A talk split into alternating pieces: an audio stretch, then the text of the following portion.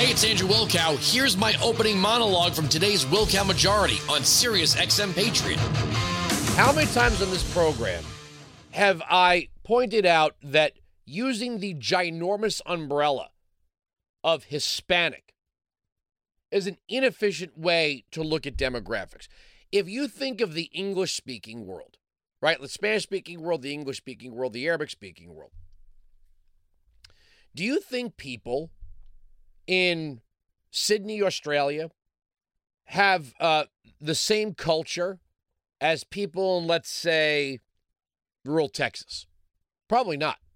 Now, they do speak English, but if you think for a second that if you're, let's say, Puerto Rican and you go on vacation in another speaking, Spanish speaking territory, that your accent is not going to stand out? Of course it will.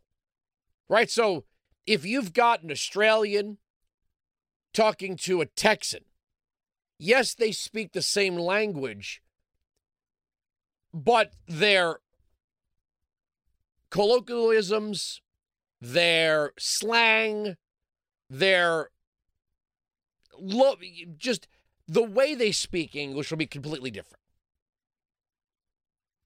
There are whole parts of the Spanish speaking world where they don't even eat tacos. Now, do you remember how insane people went when Donald Trump took a picture with a taco bowl on Cinco de Mayo, which is not even a real holiday? They went crazy. But he gave he the text of the picture was I love Hispanics. And it was almost as if he knew he was trolling people. Like doing it on purpose.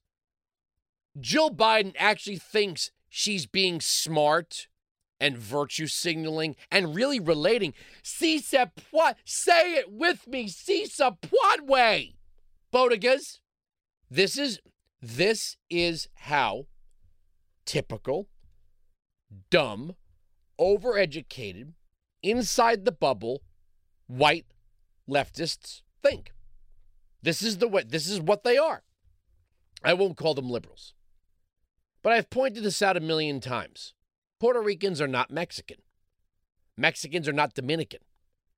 Dominicans aren't even Cuban. I mean, they, there are some similar f- food crossovers, but they're, you know, totally different nation. Venezuelans aren't Cubans. They might share a common history of being, you know, overrun by communists, but it's not the same country. Central Americans are a very different group than, let's say, Colombians. But in this country, we have, for some reason, probably because we thought we could find some single message from a 50,000 foot perch, that, well, you just say Hispanic vote.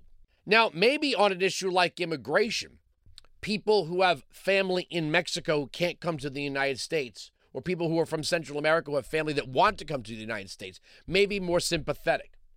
But if you're Puerto Rican, what is this issue? Uh, how does it affect you? It doesn't. If you came here from Colombia, Peru, or Venezuela legally, there's no running across the border for you, or at least it's a hell of a lot harder. But we have stupidly, stupidly thrown all of these people into one category and try to pander to them as if they are one people. And they're not. I mean, look, we as Americans, if we go around the world to everyone else, we're Americans. But New Yorkers are not Alaskans. okay?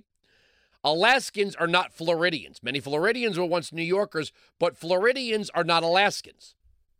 Texans are not Californians. Now, do we have some do we have a certain generic nature about ourselves on some level? Sure. There's a Starbucks in every corner. And you know what's next door to the Starbucks? Another Starbucks. Right? You know, you can go anywhere in the country and find a Walmart. But in reality, when you get down to local cultures, we're vastly different, even though we share this territory. To think you could take everything from the southern border of the United States straight down to the far tip of South America, go, that's one group of people who are all the same, makes you the ignorant one. Say it with me, Sisa Pwadway. Now, notice everything I just said didn't involve any kind of pandering. Because, as I've said, as I've interviewed and Cassy uh, Cassy Garcia is going to be joining us a little bit later.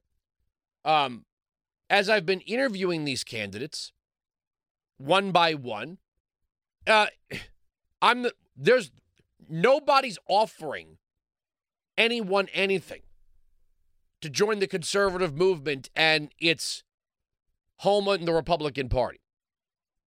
These people are coming on their own, not for some promise of a quota system or a giveaway or some other demographic promise like on immigration.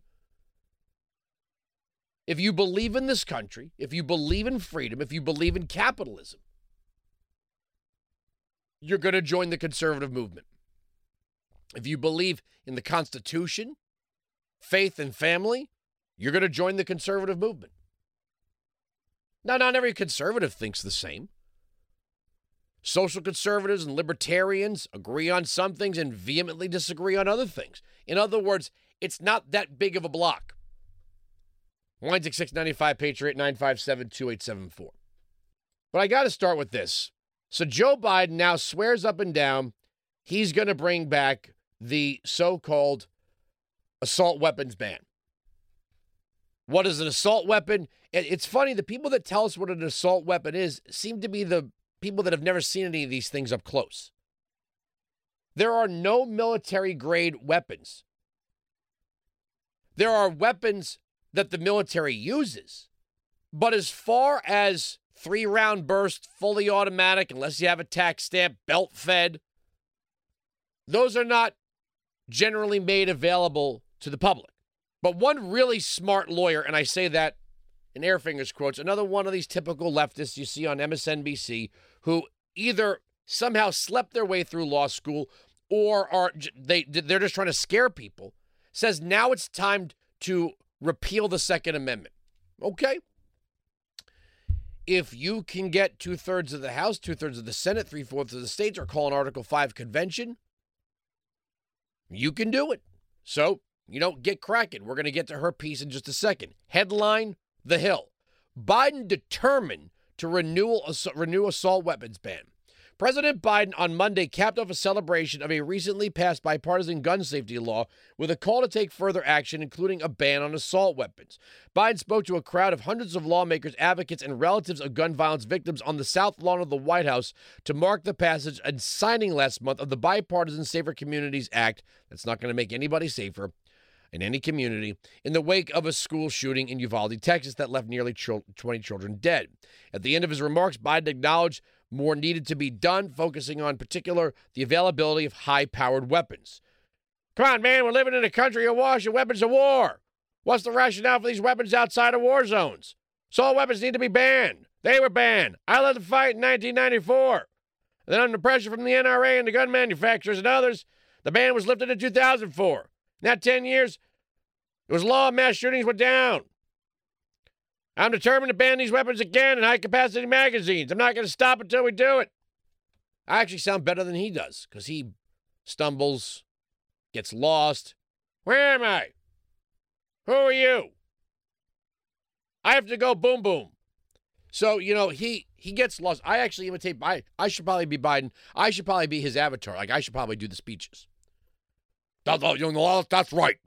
So now he's going to, with all that's on his plate right now, with inflation and gas prices and a border that he absolutely refuses to control, he's going to try to find a way to restrict your Second Amendment rights. Now, I'm, I read article after article. I, I'm going to tell you something about what I do around here. What do you say you do around here? I read more left wing stuff than anything else. I look, I, I I love my colleagues. You know, great minds think alike and all that stuff.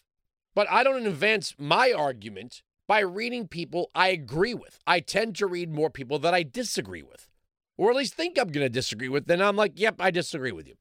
They keep saying well regulated militia, well regulated militia. Okay, let's Let's take their view for a second. It still lands in the same spot. A well regulated militia being necessary, right? So you you predicate this on the well regulated militia. You predicate the entire Second Amendment on a well regulated militia being necessary to the security of a free state. How is that achieved? The way to achieve that, according to the Second Amendment, the right of the people to keep and bear arms shall not be infringed. What separates the standing army from the militia, well regulated or not, is who issues the weapons. If you join the military, they issue you a uniform, they issue you a weapon, they may issue you a vehicle. If you're uh, a combat pilot, they're not going, all right, Maverick, go out and buy your own fighter jet. You are issued these things as an agent of government you sign yourself over to service government service. In the militia, you are not the standing army.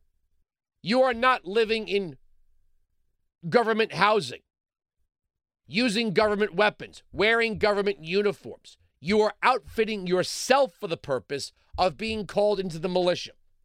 You could read the Militia Act of 1791 that required individuals available for militia service to have a proper musket. In other words, to have the exact arms of the Continental Army or the Standing Army.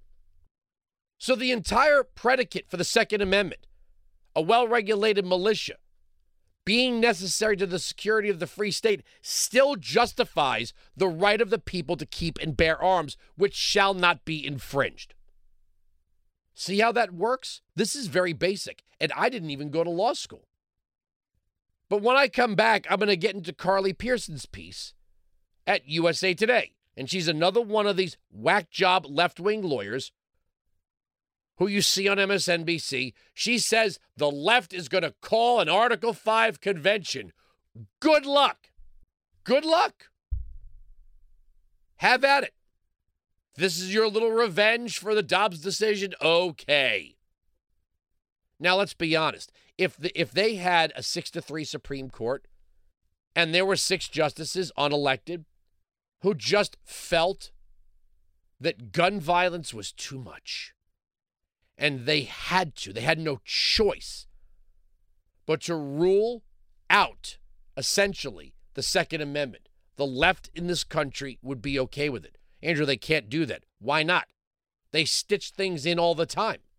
If you listen to these people long enough, they'll tell you that bottom surgery for trans kids is constitutionally ordered. It's mandated. Equal protection. Sirius XM Patriot. You can join me live on the Wilkow Majority Monday to Friday, noon to 3 East, 9 to noon West on Sirius XM Patriot, channel 125.